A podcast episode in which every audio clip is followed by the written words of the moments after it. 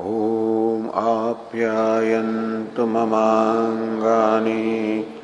वाक्प्राणश्चक्षुश्रोत्रमतो बलमिन्द्रियाणि च सर्वाणि। सर्वं ब्रह्म उपनिषदम् माहं ब्रह्म निराकुर्याम् मा ब्रह्म निराकरोत्। अनिराकरणमस्त्वनिराकरणं मे अस्तु। तदात्मनि निरतेय उपनिषत्सु धर्मास्ते मयि सन्तु, ते मयि सन्तु। ॐ शान्ति श्रुतिस्मृतिपुराणानाम् आलयं करुणालयं नमामि भगवत्पादं शङ्करं लोकशङ्करं शङ्करं शङ्कराचार्यं केशवं बादरायणं सूत्रभाष्यकृतौ वंदे भगवन्तौ पुनः पुनः ईश्वरो गुरुरात्मेति मूर्तिभेदविभागिने व्योमवद्व्याप्तदेहाय दक्षिणामूर्तये नमः। ओमित्येतदक्षरमुद्गीतमुपासीत।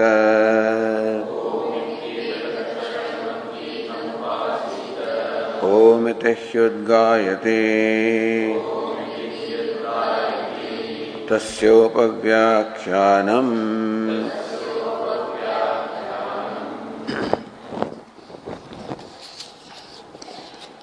न व्यदश्रुतेः। अस्तितो गौण्य गौणी असंभवात्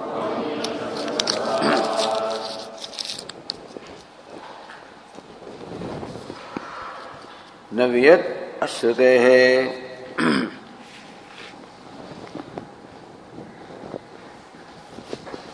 न खलु आकाशम उत्पद्यते। नवियत मीन्स नवियत उत्पद्यते। न खलु आकाशम उत्पद्यते। The proposal here is pratijna is that is akasha is not created is uncreated is नित्यम is eternal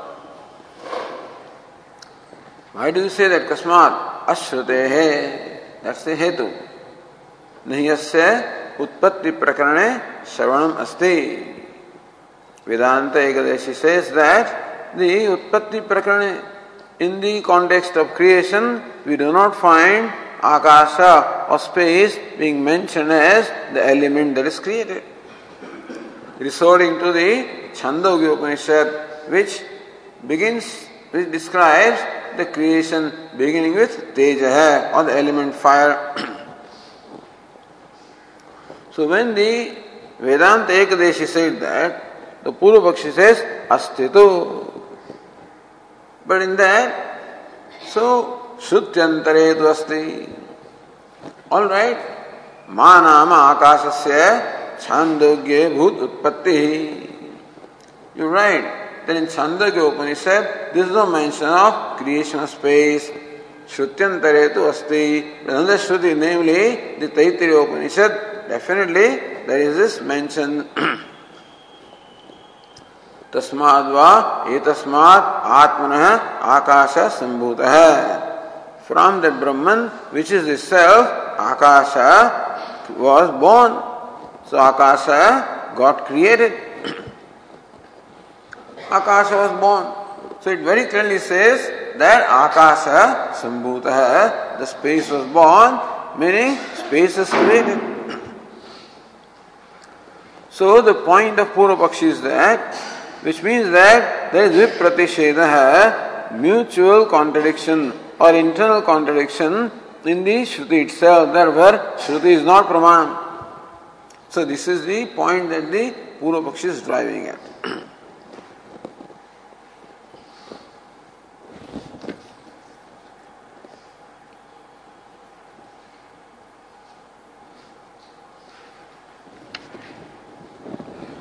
Different reasons were given.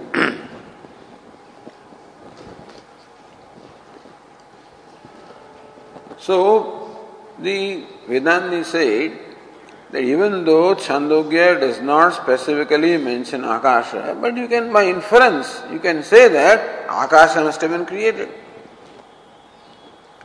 Then the answer is given how can one creator do two things? Create Akasha as well as fire. So, how can they be done two things? One creator cannot simultaneously create more than one thing. So, then proposal is given why not? That the creator created them one by one. First he created Akasha, then he created space. Why not that way? says no. But Chandogya says that the Teja, the element fire, is created first. That being the case, there can be two first things. Suppose you want to say that the Creator simultaneously created Akasha and fire together. Then also, what happens is that the Taittiriya says that the Vaka fire, Agni, was created from Vayu, Vayu Agni. Also, the Chandogya says the fire is created first. So, if you say and the that there can be two first. Only one thing can be first. So it is difficult to reconcile between these two Shrutis and therefore there is a contradiction between the two Shrutis, therefore the Upanishad is not Praman. So that Ekadeshi comes back again and gives another proposal. Gauni Asambhavat. So, Nasti Vyata Utpatti hi Ashrutehe. Again we say that really space is not created because the Upanishad doesn't mention या तो इतरा व्यत उत्पत्तिवादी श्रुति उदाहृता सा गौणी भवित अर्हति So this statement in Taittiriya Upanishad that from Atma Akasha was created or Akasha was born, it should be taken in a secondary sense, not in a primary sense. You should not take the meaning literally. Why? Why not? Even the Upanishad says that asambhava, because it is not possible that space can be created. The space does not possess the requisite samagri to be created. नहीं आकाश से उत्पत्ति संभावित शक्या श्रीमद कणभुग अभिप्राय सारेशु जीवत्सु Look, as far as the creation is concerned, the Kanadas or Vaisheshikadas, the authorities, to tell us how creation can take place. And what do they say? तेहि कारण सामग्री असंभवात आकाशस्य उत्पत्ति वारयति Vaisheshika say Akashasya Utpattim Varayati. They negate or set aside the utpatti, the creation of Akasha on the ground that there is no adequate samagri, no adequate material or the causes available for the space to be created. समवाय असमवाय निमित्त कारणेभ्यो हि किल सर्वम उत्पद्यमानम समुत्पद्यते That whatever is created is found to be created when these three causes are present. so samavai, asamavai, nimitta. Samavai means inherent, intrinsic. Asamavai, not inherent, except incidental. And nimitta, the instrumental cause. Just as in the creation of cloth, you require the samvaya karanam, the material cause, inherent cause, which is the yarn or the thread. You require a samvaya karanam, the sanyoga, the, the conjunction or the joining of the threads, union of the threads, because then alone the cloth can be created. So that sanyoga, sanyoga means the contact or the union or conjunction of the different threads also is required for the cloth to be created. And Nimitta Karan, of course, is the weaver is the Nimitta Karanam and it requires his, you know, instrument, the machines to create them.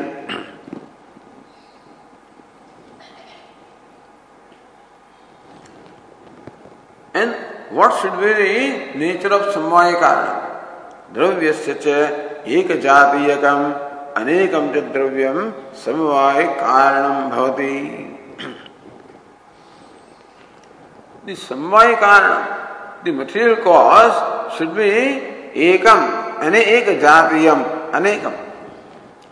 It must be eka jatiyakam, must be of the same class, the same time consisting of many members. Like the yarn is the material cause for the cloth, so yarn is, there must be many yarns available. Eka jatiyakam, all the yarns must belong to the same category, and there should be yarns. And there should be many. Then the sanyoga or association between them is possible. So only in samvaya karanam, the inherent cause is like this. Like the yarn and the thread, which is of the same class and many in numbers, then alone a samvaya karanam, their sanyoga or their contact or union is possible.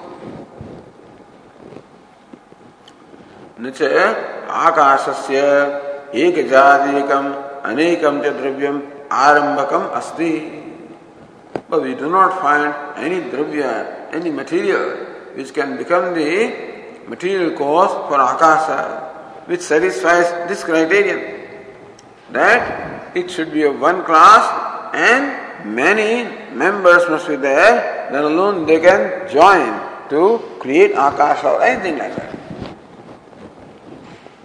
यस्मिन समवाय कारणे सति असमवाय कारण तस्योगे आकाश उत्पद्येन we can not conceive of any material of a akasha is made and that material must be many in number so that they can unite with each other and thus create what be call space we do not see anything like that As far as the other elements are concerned, there are the atoms. And atoms are of the same class like Vayu, Agni, and many in number, so that they can join with each other to create the gross element. in case of space, such a thing is not there. तदभावात्तु तद अनुग्रह पूर्वकम निमित्त कारण दूरोपेतम एव आकाशस्य भवति so when the samvai and uh, samvai, these two causes are not there, then nimitta karanam, which requires this two. That nimitta karanam is far fetched, you know, it's not possible. That's one thing. Second reason, asambhavat. First, asambhava is that the requisite samagri in the form of the three causes is not available. Secondly, asambhavat. Prag abhava shunyatvat because prag abhava. The prior non existence of space also is not there. So, how do you decide the prag abhava? When something is not there at this moment and then it comes into being, then you know that before this moment it did not exist. Like a pot did not exist before its creation. Therefore, the state of the part before the creation is called prior non existence or pragabhava. So, that is a requisite condition for creation that a thing should not exist before it came into being. If it existed before it came into being, then you cannot say it came into being. Therefore, prior non existence is, is necessary for something to be born. And when something is not there, when space is not there, so what's the nature of space? to accommodate is the nature of space. So if space is not, so the space is created. That means that space did not exist before its creation. That means that accommodation is not possible at some point in time. Avakasha pradatru akasham. To accommodate is the nature of space. Like we know that space is because all the different objects are accommodated in space. If space was not there, then this accommodation would not be there. So, did a time ever exist when things were not accommodated? Now, according to Vaisheshikas, there are many eternal things, including the five elements also are eternal. The Kala, the space and time also are eternal. Atma, Manaha, and the self and the mind, they are all eternal things. What does eternal mean? Eternal means that they always are there. And whenever something is there, it requires accommodation. That means that the accommodating space must have been there earlier also, otherwise, how can they exist? And so, we cannot imagine the prior non existence of space because accommodativeness always exists. this is उत्पत्तिमतां च तेजः प्रभृतीनां पूर्वोत्तर कालयो विशेष संभाव्यते for example fire now fire is definitely created when can you say that when there was a time when there was no fire what happens when there is no fire? Then there is no light. Fire does two things. It illumines and it burns. That means that there must have been a time when the illumination was not there and when the heat or burning was not there and then it came into being, then you can say that the fire is created.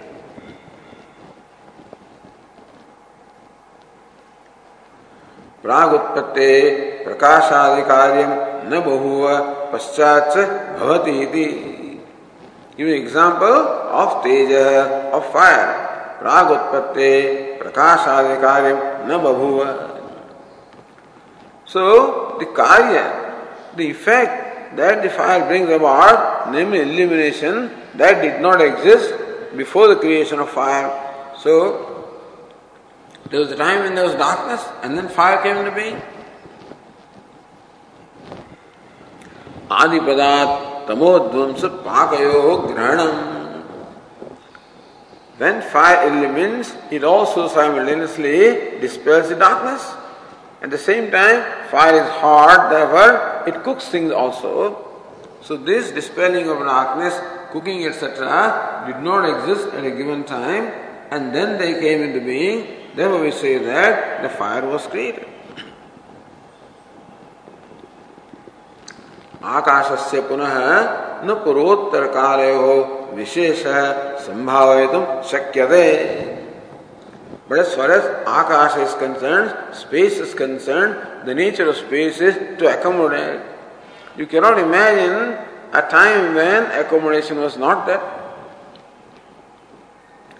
किम ही राग उत्पत्ति है अनवकाशम असुशिरम अच्छिद्रम बुभो यदि शक्य दे अध्यवसाद is it possible for you determine that उत्पत्ति प्राग that before the creation of suppose space is created then before creation of space there was not there was a time when अवकाशम accommodation was not there अनवकाशम, असुशिरम अछिद्रम सुशीर was not there छिद्र was not there a cavity was not there a hole was not there can you imagine that there such a condition was there because the atoms are always there मूर्त द्रव्य आश्रय आकाश से कार्यम what the element akasha does is it accommodates the tangible or things with form. तच्च प्रलय भी अस्ति परमाणु आश्रयत्वात् So Paramanus are always there according to them, therefore the Paramanus require space to exist, so Akasha must be there to give, to accommodate this Paramanus, even at time of Pralaya, so Akasha must be there. अतः न प्राग भाव we can not arrive at the भाव the prior non existence of space therefore another असंभव असंभव therefore the space could not have been created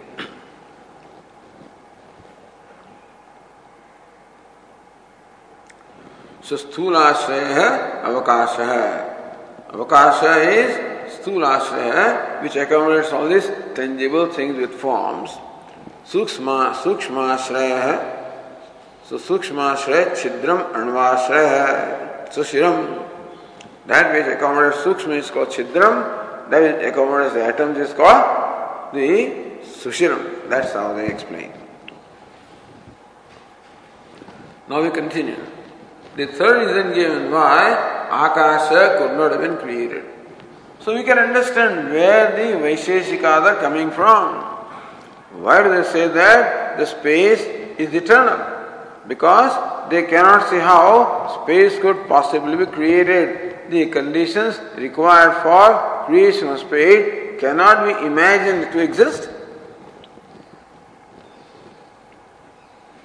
So Ratnaprabha says in the fourth line, page 501, Kincha Atvat आकाशो न जायते विभुत्वात् स्पर्श द्रव्यत्वाच्च किंच आत्मवत आकाशो न जायते accept that Atma is not created. According to mind also is not created. So like space, just, just like self, just as Atma or the self is not created, similarly also space is not created. Why do you say Vibhutvat? Because space is all pervasive, Atma is all pervasive. So, number one, Atma is not created, that is accepted. Now, Atma is all pervasive, that also is accepted. So, whatever is all pervasive is not created. And space is all pervasive, therefore space also is not created. That's how the argument is. Atmat. So, Atma ne jayate. Atma is not born. And Atma is, that is accepted. And Atma is Vibhu. Atma is all pervasive. Therefore, whatever is all pervasive is not born. And Vibhutvat, space is all pervasive. Therefore, also space also is not born. Asparsha dravyatvacha. And also, nothing can touch Akasha. Akasha is untouchable, meaning cannot be touched. if you look at the Nyaya Nirnay, Niravayava dravyatvat, asparsha dravyatvacha. Niravayava dravyatvat. What's the nature of Akasha is dravya, all right. But then, what kind of dravya? Niravayavam, partless. Akasha does not consist of parts. Atma also is niravayava. Then alone it can be vibhu. Something for something to be all pervasive, it must necessarily be partless. If it has parts, then it must be confined in space. So for something not to be confined in space, it must necessarily be without components. Then it cannot be an aggregate, it is partless. And second thing is, nothing should affect it. If something can affect it, then destruction can happen. See, these four elements earth, water, fire, and air can affect each other. They can destroy each other. The air can destroy earth. Fire also can destroy. Water also can destroy. They are all sparsha means they are all subject to being contacted by something. But space cannot be destroyed by anything because nothing. So fire also cannot destroy space. Earth cannot destroy space. It's indestructible and therefore uncreated.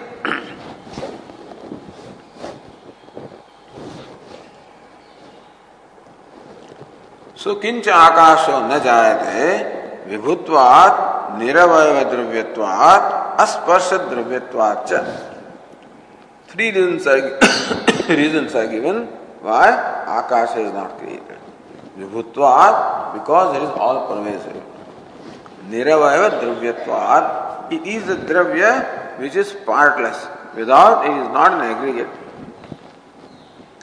now earth is an aggregate thing water also consists of drops, fire also, all these are consisting of atoms, idea is. Asparsha dravyatvat and it is not a, it is not subject to being contacted or touch sanyoga is not possible for anything with Akash.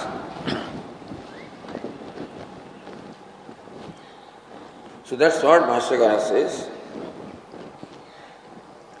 पृथिव्यादि वैधर्म्याच विभुत्वादि लक्षणात् आकाशस्य। सिद्धि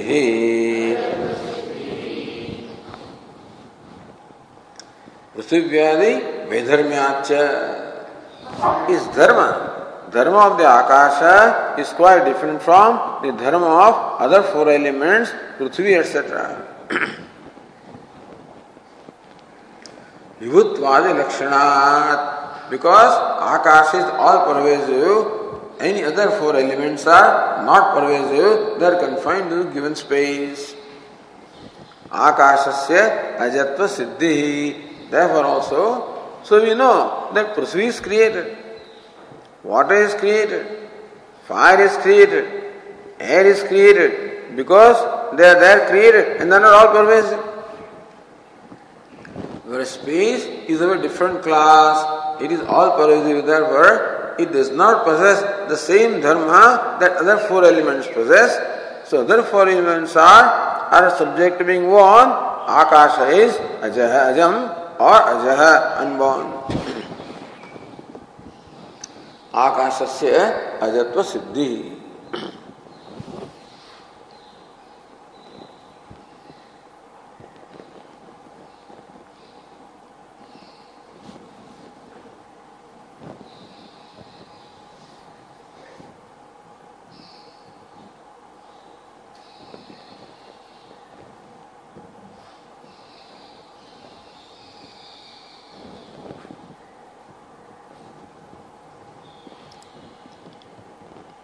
उक्त अनुमान उत्पत्ति सिद्ध विरोधम आशंक्य तस्या गौणतम दृष्टान उपसंहारते।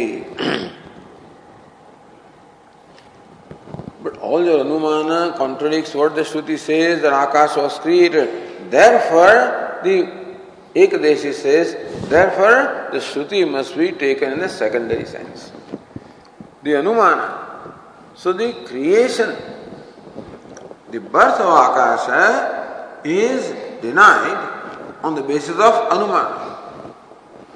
Although you cannot prove Shruti wrong on the basis of Anumana, but Asambhavad is Anumana. The requisite causes are not available, that it does not have pragabha, prior non existence, and it is partless and all pervasive.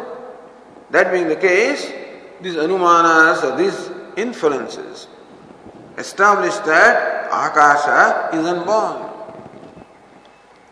But Ukta Anumananam Utpatti Shruti Virodham. But your Anumana inferences, they go against what the Upanishad says that Akasha was created. Tasya Gaunatvam. Therefore, the Ekadeshi says, therefore, the Utpatti Shruti the Shruti statement that talks of utpatti of the space must be taken in the secondary sense, not in the primary sense. Because it pramananta virodhat, it contradicts the anumana pramanam. So bhashyakara तस्मा देते तस्मात् यथा लोके आकाशम कुरु आकाशो जात है। इति एवं जातीय है। गौण प्रयोगो भवति। यथा च है। गृहाकाश गृहाकाशः इति एकस्यापि आकाशस्य। एवं जातीयको भेदव्यपदेशः। गौणो भवति।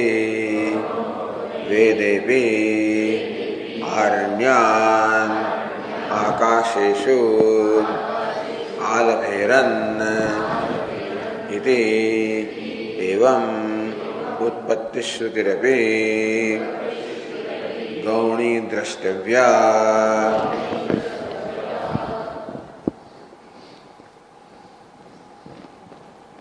Tasmat, so now concludes, conclusion is that the Upanishad, the Shruti of the Taittiriya was taken in a Gauna or a secondary sense. It's not unusual. Tasmat, Yatha Loke, just as in our day to day interaction. Akasham Kuru, create the space, meaning give room, give accommodation. So Akasham Kuru, create accommodation. आकाश जात है the room is given you know the accommodation is given एवं जातीय का गौण प्रयोग भवते even though akasha can't be born but still is a आकाशो है When you construct a room, then room space is created.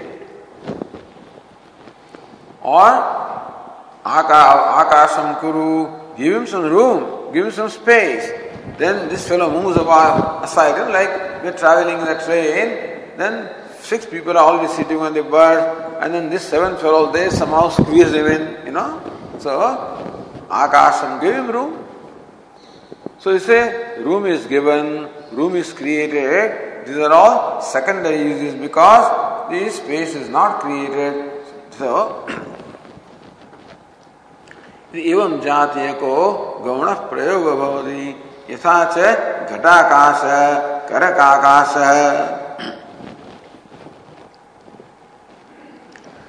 आलोकादिवत आकाश से प्रदेश भेदत्वात् मुख्यम जन्मिता आशंक्य wait minute so whichever is confined to any place is always created akasha also is confinement Because Ghatakasha, Karakakasha, the space within a pot, the space within a pitcher, the space within a room. So therefore, space also is divided, is confined to space. So therefore, Pradesh Bhedvatvat Mukhyam Janma. So when space is space itself is confined to locations, then it must have the primary birth. इदाशंक्य जन्म प्रयोजक प्रदेश भेदस्यापि गौणत्वम even looks like the akasho jata when a ghata or a pot is created then pot space is born when the room is created room space is born so there is no real birth, there is also the Gauna Prayoga in a secondary sense. so Yathacha Ghatakasha, the space in a pot, Karakakasha, the space in a jar, Gruhakasha, the space in a house, the Ekasyapi Akashasya, even the space is one, एवं जातीय का भेद व्यपदेश गौणो भवती Even then, Veda Vyapadesha, the designating or uttering this, that the space is within the room, space is within the pot, space is within the jar. Everybody knows that space is not within them, they are all within space. And therefore, even though in our day to day interaction we do say the space in the room, space is created, space is in the room. But we know that space is not in the room, room is in the space. So, otherwise, that Veda, If the spaces were really different, then definitely they would have been created. Like the earth is, you know, here and not there, confined. Then you know that it is created. Fire is here and not there, so it is confined. Water is here, not there, it is confined. Air is here, not there, confined. When that is there, definitely it is created. So then the space also is there within room, and space also is there within a pot. Says that is a Gauna Prayoga, that is the secondary usage and not the primary usage.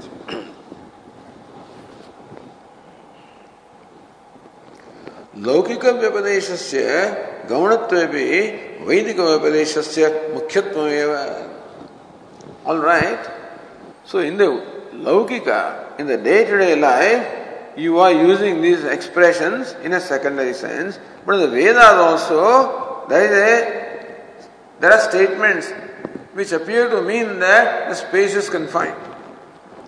So, what Veda says must be taken in a primary sense. So, to that, the Puru Pakshi said on the Vedepi, Puru means Ekadesh, Vedepi, Aranyan, Akasheshu, Alaverandati, Alaveran, the sacrifice, Akasheshu, in the spaces, Aranya, the forest animals. So, forest animals are sacrificed in spaces, Akasheshu, spaces. As though there are many spaces. So the word akasha is used in plural. As though there are many spaces. But there also, really many spaces are not there.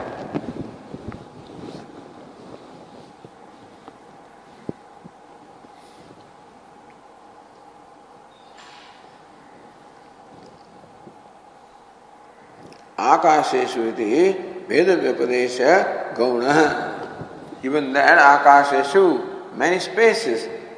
That expression, many spaces, which seem to indicate that spaces are many, also is Gauna, is also in a secondary sense.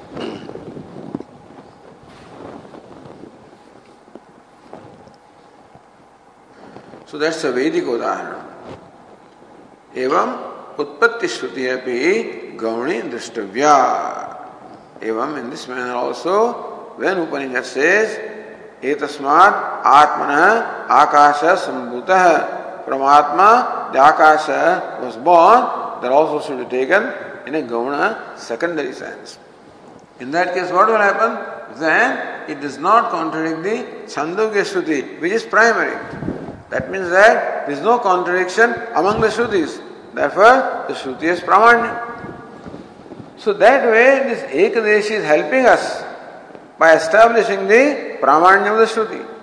But the way he is doing it, he is hurting us. He is helping us in one way. But then, the way he is doing us, he gives reality to space. And that way, he is establishing the pramanya. We want to say that no, space is mithya. And therefore, the creation is not to be taken in a primary sense. Srushti Stuti, all of this is merely uh, is only the Arthavada. Is only meant to establish the non-duality of Brahman. And therefore there is no order and there is no sequence and there is no consistency as far as the description of the creation is concerned. It's not because the Upanishad Shrutis contradict each other, it is because the Tatpar is not there. Upanishad does not have tatparya, does not have the intended meaning of conveying the real creation. This is only to show that creation is mithya and Brahma is satyam. This is the Vedantin's argument. This argument,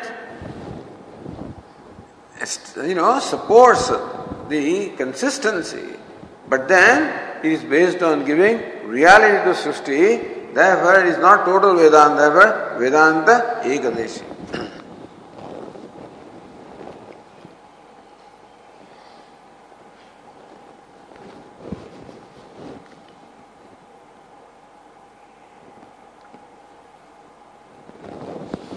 then says Ratnabra further. न केवलम तर्काद आकाश से अनुत्पत्ति किंतु श्रुतितोपि इतिहाह सूत्रकार same एक देशी continuous न केवलम तर्कात से अनुत्पत्ति आकाश से अनुत्पत्ति the that the space is not created is not merely by tarka or the किंतु श्रुति भी even there are statements in the Shruti in the Vedas which seem to indicate that Akasha is unborn, is birthless, or therefore is not created. Therefore, says the next sutra, Shabdacha. Shabdacha. Cha means api. Shabdat api. What it should mean is Shabdat api, even because of the Shabda. What is Shabda? Shabda means the Shruti statement. Understand? वायुश्च अंतरिक्ष इदम अमृतम इत्यादि श्रुतौ The at one point in time, Brihadaranyaka Upanishad says that Vayu also is immortal, space also is immortal. Akashe Amrita Shabda Darshanat. Therefore, we find the word Amrita immortal being used for the Akasha also. Therefore, no Akashasya Utpatti. Therefore, Akasha is not created. So, further argument. And if Akasha is not created, then the Shruti this uh, describes the creation of Akasha must be taken in the secondary sense.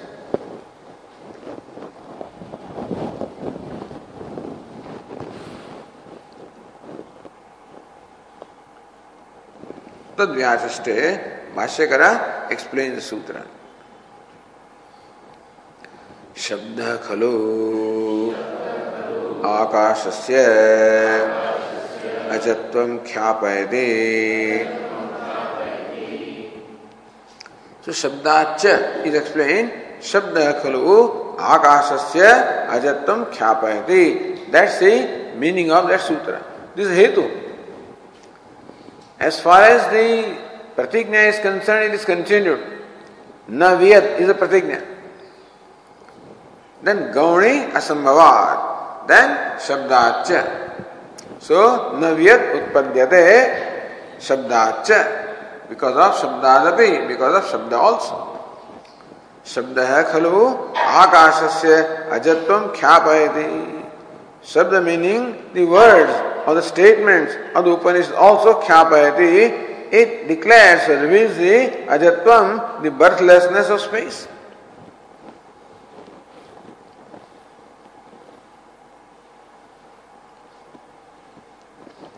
से मर्द शब्द यत आह, वायुश्च अंतरिक्षम इदम अमृतम, इति। Because the श्रुति से वायुश्च अंतरिक्षम इदम अमृतम। This vayu and antariksha and space are amritam immortal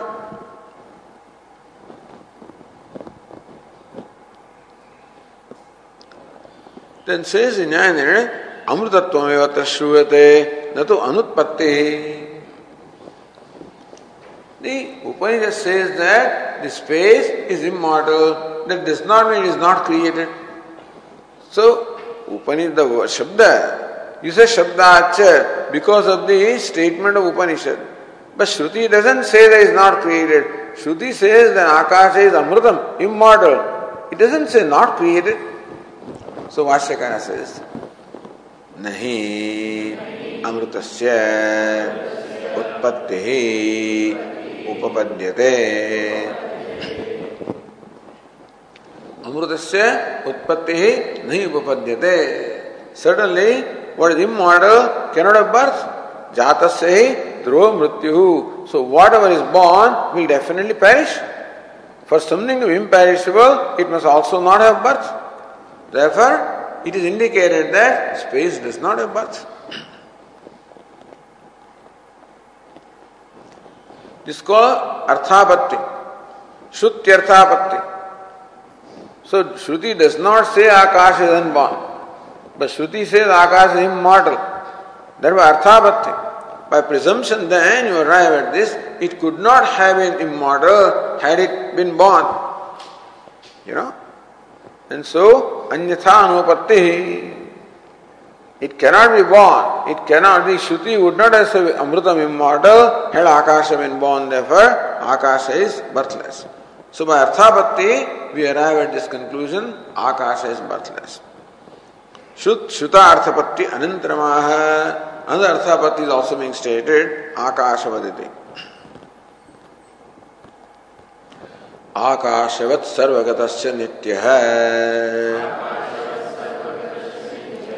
इति च आकाशेन ब्रह्म सर्वगतत्व नित्यत्वाभ्याम धर्माभ्याम उपमिमानः। आकाशस्यापि तौ धर्मौ सूचयति न च तादृशस्य उत्पत्तिः उपपद्यते। So another Shruti is quoted. आकाशवत सर्वगत नित्य है श्वेता स्वरूपनिषद सो आत्मा इज़ नित्य। है आकाशवत सर्वगत नित्य। है akasha is presented there as upama as an illustration for illustrating the nature of Atma. That Atma is Nitya. Sarvagata Nitya. Akash is Atma is Sarvagata. Atma is all pervading. Akash all pervasive like space. Akash is Nitya, eternal like space. So Akash, just as space is all pervasive, and space is eternal, so also Atma is all pervasive, Atma is eternal. By that statement, iti akashena brahma सर्वगतत्व नित्यत्वाभ्याम धर्मामान धर्माभ्याम उपमिमान Shruti gives the upama, the comparison of Brahma with Akasha. Brahma is known as Sarvagatam. Eh? So Brahma, the Upanishad seems to say that Akasha and Brahma possess similar attributes. Brahma is all pervasive and eternal. Akasha also is so. In order to illustrate the all pervasiveness of Brahma and eternality of Brahma, Akasha is presented as an example. To illustrate how Brahma is all pervasive, like Akash is all pervasive, Brahma is all pervasive. How Brahma is eternal, like Akash is eternal, Brahma is eternal. That means that all pervasiveness and eternality of Akash are established. Then only you can present them as Upama. So Akashena Brahma Upamimana. So when the Shabda which gives the Upama, the comparison of akasha है, with ब्रह्म। और ब्रह्म with आकाश है। सर्वगतत्व, नित्यत्वाभ्याम, धर्माभ्याम, आकाश possesses सर्वगतत्वम, all pervasiveness, नित्यत्वम इटर्नैलिटी उपमान है आकाश आकाशस्यापि, तौ धर्मो सूचयति। so this shabda also सूचयति indicates that akash also possesses two dharma Sarvagatatvam, all pervasiveness, and Nityatvam, being eternal.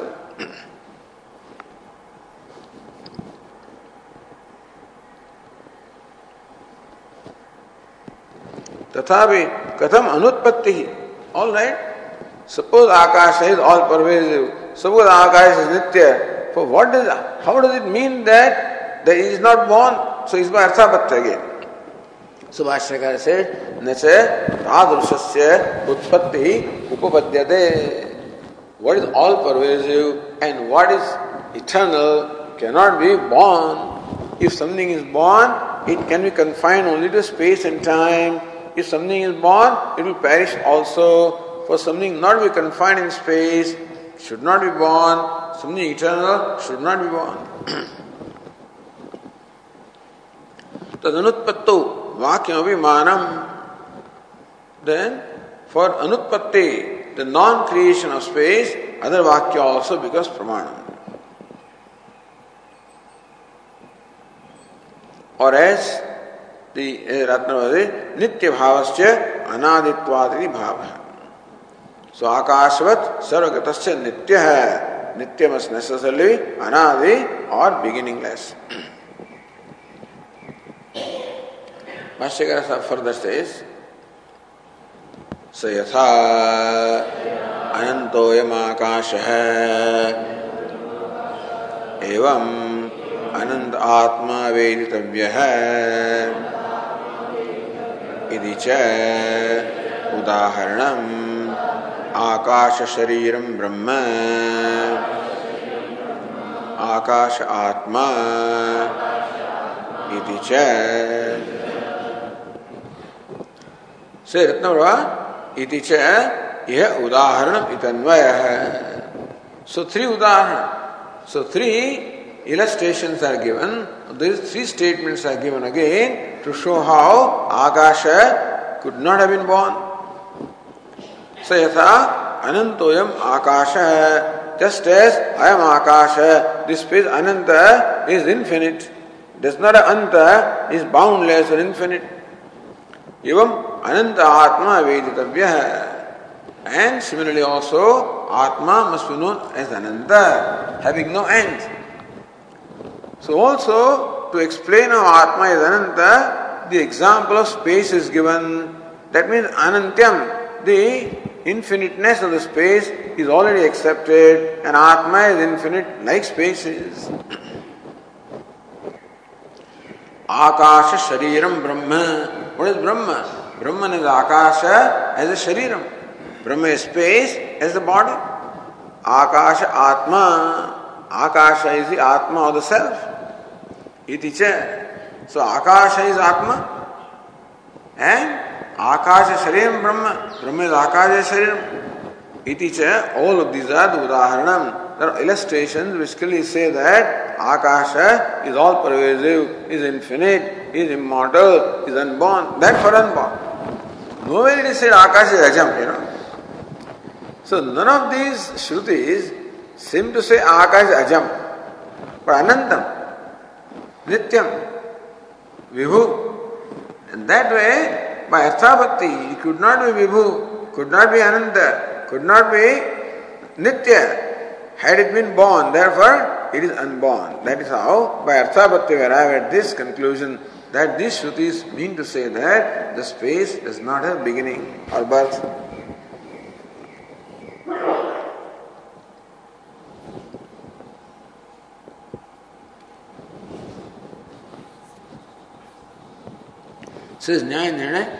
आदि मध्य अवसान वैदुर्यम अनंत्यम अनंतोयम आकाश है so akasha ananta ananta infinite means what आदि मध्यांत सो आदि मध्य अवसान वैदुर्यम। विद्यसन आदि और मध्य और अवसान। No beginning no middle no end then only it's called anantam. तत् आकाशस्य आदिमत्वे न उपद्येत if akash had a beginning, it could not be without beginning and and आत्मनो भी तत्प्रसंगात बिकॉज़ एवं अनंत आत्मा वेदितव्य है atma also become with beginning etcetera so akasha also could not have किंच नीलमुत्पलमितवत् आकाशेन ब्रह्मणो विशेषणम दृष्टम। Neelam Utpalam, a blue lotus, blue is a Visheshanam, the attribute of lotus. Similarly also, we find ब्रह्मण आकाशन विशेषण दृष्टम। That Brahman is qualified by akasha. So आकाश शरीरम ब्रह्म। तत् आकाशस्य अनुपपत्तिमत्व साधयति, आकाश शरीरम ब्रह्म और आकाश आत्मा।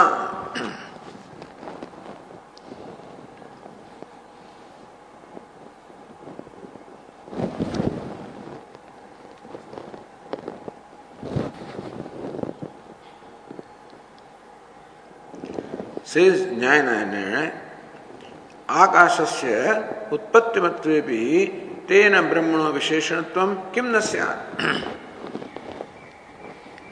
The argument is that Brahman is without utpatti. Brahman is beginningless. But then Akasha need not for Akasha to be the Visheshanam, the attribute of Brahman, why should Akasha also be beginningless? Even if Akasha is an Utpatti, why cannot Akasha become the Visheshanam, the attribute of Brahman? Just a question. Yashanka Bahuvrihinaam Tadatma Avagama. But Bahuvri Samasa, find Tadatma, the identification of Akasha and Brahman. What is Bahuvri? See, Ratna Prabha, last word, Akasha, Shariram, Asyeti, Akasha, Shariram, Brahma. आकाश शरीरम अस्ति आकाश शरीरम इति अत्यंत साम्य भाना समास very clear that अत्यंत साम्य that is a total similarity between akasha and Brahman. ब्रह्मवत आकाश से अनादित्व since Brahman is Anadi, Akasha also is Anadi because Akasha is extremely similar to Brahman. Akasha Shariram Yasyatad Brahman. So Bhashyakara says, नहीं आकाशस्य उत्पत्तिमत्वे ब्रह्मणः तेन विशेषणं सम्भवति नीलेन इव उत्पलस्य नहीं आकाशस्य उत्पत्तिमत्वे इव आकाश उत्पत्तिमत और उत्पत्तिमान इव आकाश was possessed of being created at beginning meaning if Akash had a birth or create was created ब्रह्मण तेन विशेषण नहीं संभव ब्रह्मन इज़ बर्थलेस आकाश इज़ उत्पत्ति मत then it cannot become the विशेषण बिकॉज़ विशेषण, विशेष शुड बी सिमिलर नीले उत्पल से नील and Utpal can go together but then birthless and and go together akasha had and birth it could not be Visheshana Brahman, which is birthless.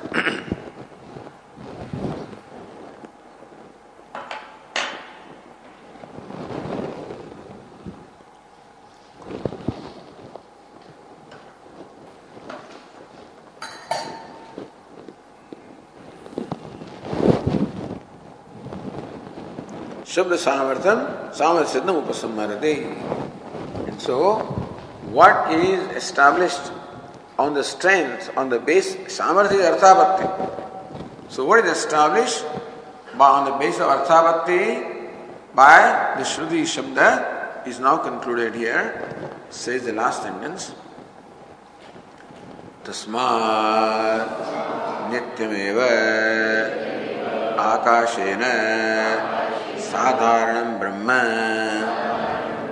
इत गम्यते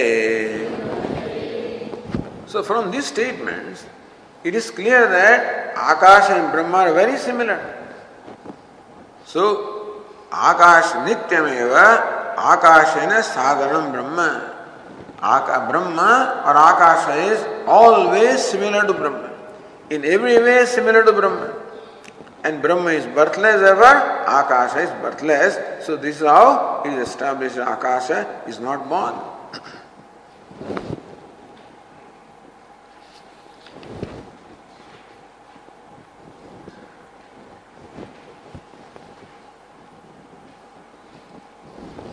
सिद्धानंदगिरी संभूत शब्दम अधिकृत्य संभावित आशंका उच्छिन्नति तस्माद वा ये तस्माद आत्मन आकाश संभूत। Very clear संभूत means was born so then how can you say akasha is not born Akash संभूत, akasha is born Or, you know, interesting thing is that tasmad a etasmad atma. Now, this person says gauni bhavitum arhati. That akasha sambhava, the creation of akasha must be understood in a secondary sense, meaning that akash sambhuta. The Ekadeshi established that Sambhuta, this word Akash born, should be taken in a secondary sense, not in a primary sense.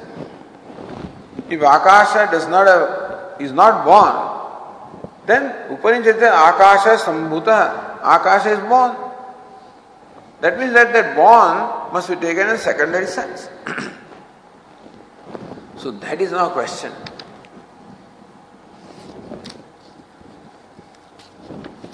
संभूत शब्दम अधिकृत्य संभाव्यताम आशंका उच्छनति you are interpreting the word Sambhuta born in a secondary sense, now that will bring about some difficulties. So the doubts that can arise because of taking the word Sambhuta in a secondary sense, those doubts are resolved in the next sutra. So, this Sambhuta, it was born. That word is interpreted in a secondary sense. As though born means not born. But that will bring about some of the problems or doubts, which doubts are resolved in the next sutra, Syaditi.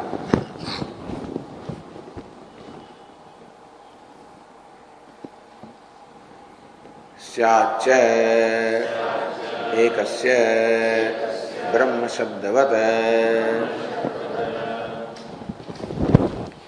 एकस्य शब्दस्य संभूतः सो ब्रह्म शब्दवत् So what? Same word can have secondary meaning. The idea is that same word can have, the problem will be, listen, Akasha Sambhuta Akashad Vayo So Vayu Sambhuta Vayu Agnihi Agnihi Sambhuta That goes, you know. Now that means Sambhuta word appears five times. Now you are accepting the creation of Vayu Agni, Apaha, Prithvi, meaning that in those four cases, Sambhuta means Sambhuta. They accept that Vayu is born, fire is born, therefore in those four cases, Sambhuta is in a primary sense. But because Akasha in a secondary sense. So in one sentence, how can you say uh, Sambhuta is in secondary sense in one case, in the beginning, and later on it's a secondary case, secondary sense.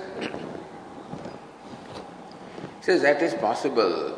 Brahma Shabdavat, because Brahma also is used in the same passage in a primary sense and secondary sense. Yatha ekasminev prakarane, in one prakaranam, annam Brahma idyatra, Brahma Shabdo gauna अन्नम ब्रह्मेति विजानात प्राणो ब्रह्मेति विजानात मनो ब्रह्मेति विजानात विज्ञानम ब्रह्मेति विजानात आनंदो ब्रह्मेति विजानात So first four cases, so Annam Brahma, all in the secondary sense. Anando Brahmeti, there is the primary sense.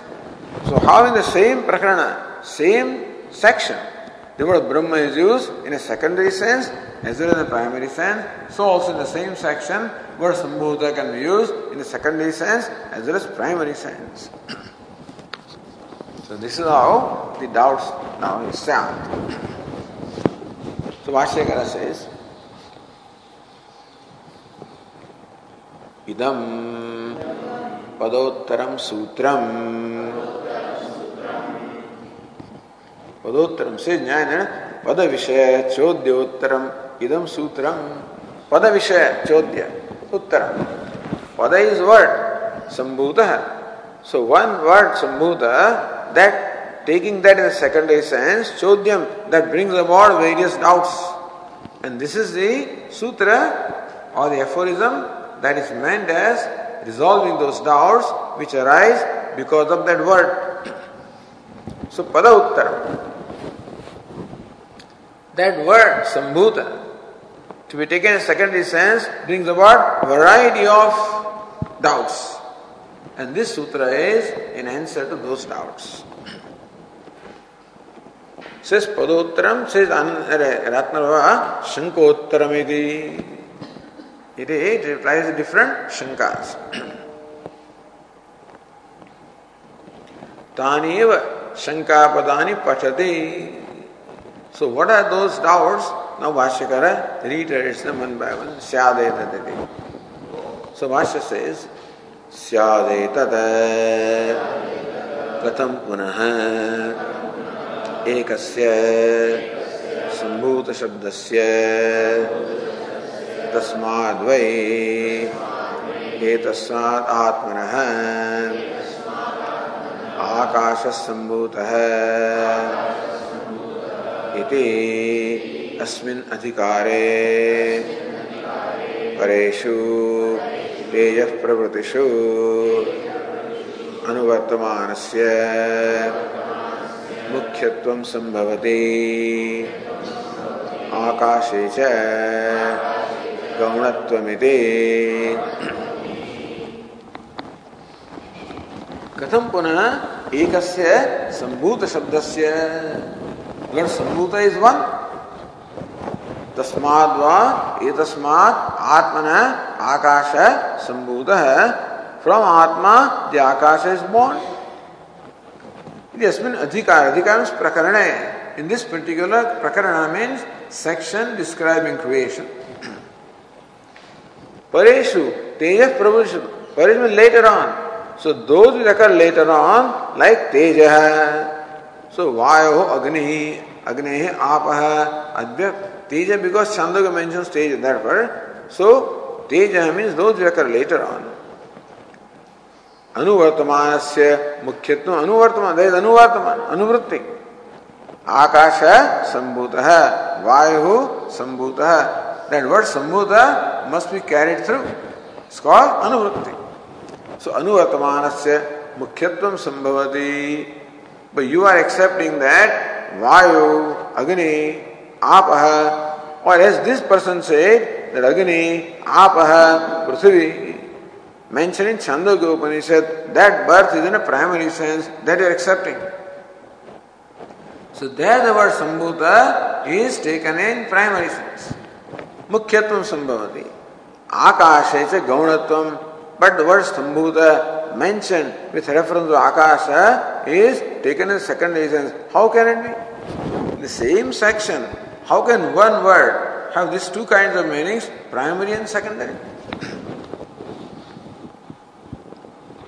अतः उत्तरम उच्यते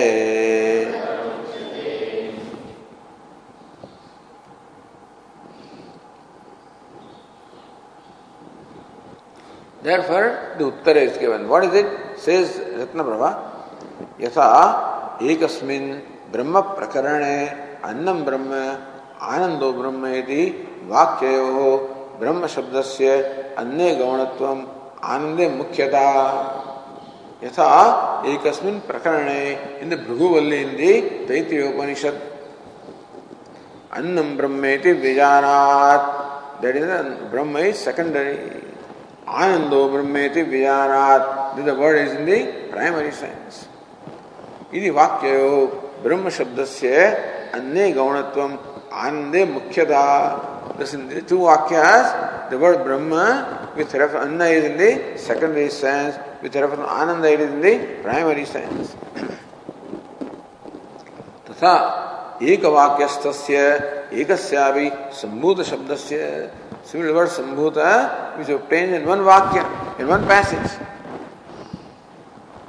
गुण मुख्यार्थ भेद है योग्यता बलाद सो देयरफॉर गुण मुख्यार्थ भेद भेद इज़ देयर वन केस गुण अदर इज़ मुख्य इन केस ऑफ़ द आयु आकाश इज़ गौण other cases mukhya that bheda can be there so this you find that kind of usage elsewhere find it then here also it is possible इतिहास से आज भाष्य कर स्याच्च एकस्यापि सम्भूतशब्दस्य विषयविशेषवशात् गुणः मुख्यश्च प्रयोगो ब्रह्मशब्दवत्। That is the explanation of sutra. स्याच एकस्य ब्रह्म शब्दवत So shat एक एक संभूत शब्द से सूत्र एक one in this particular case एक संभूत शब्द से वर्ड संभूत विच इज़ वन विषय विशेष वशात गौण सो ब्रह्म शब्द विषय विशेष वशात बिकॉज़ विषय the and there the same word can have different meanings with reference to different objects.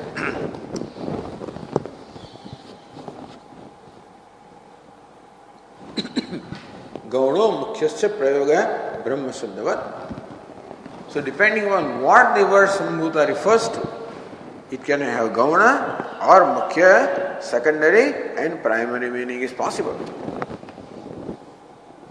ब्रह्म शब्दवत like what Brahman is only one but means secondary and primary with reference to different objects.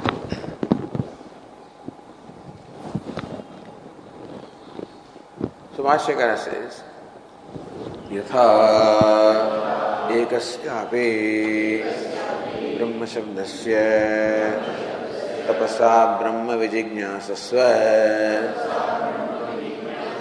तपो ब्रह्म इति अस्मिन् अधिकारे अन्नादिषु गौणः प्रयोगः आनन्दे च मुख्यः।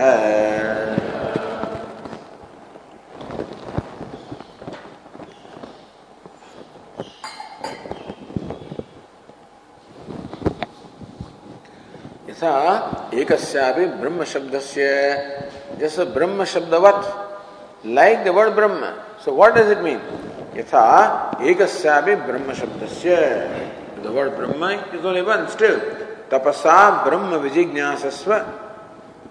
We know Brahman by tapas. So that word Brahman in the primary sense.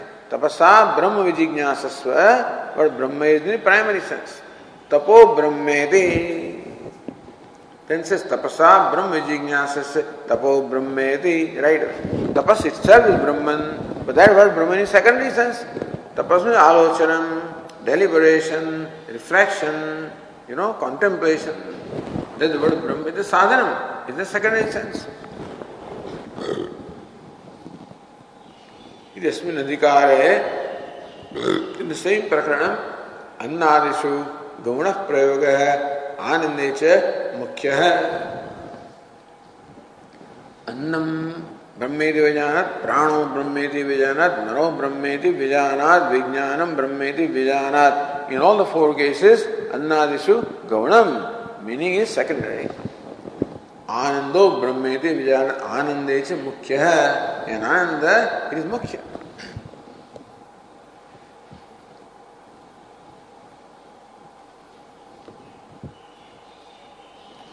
उदाहरणांतर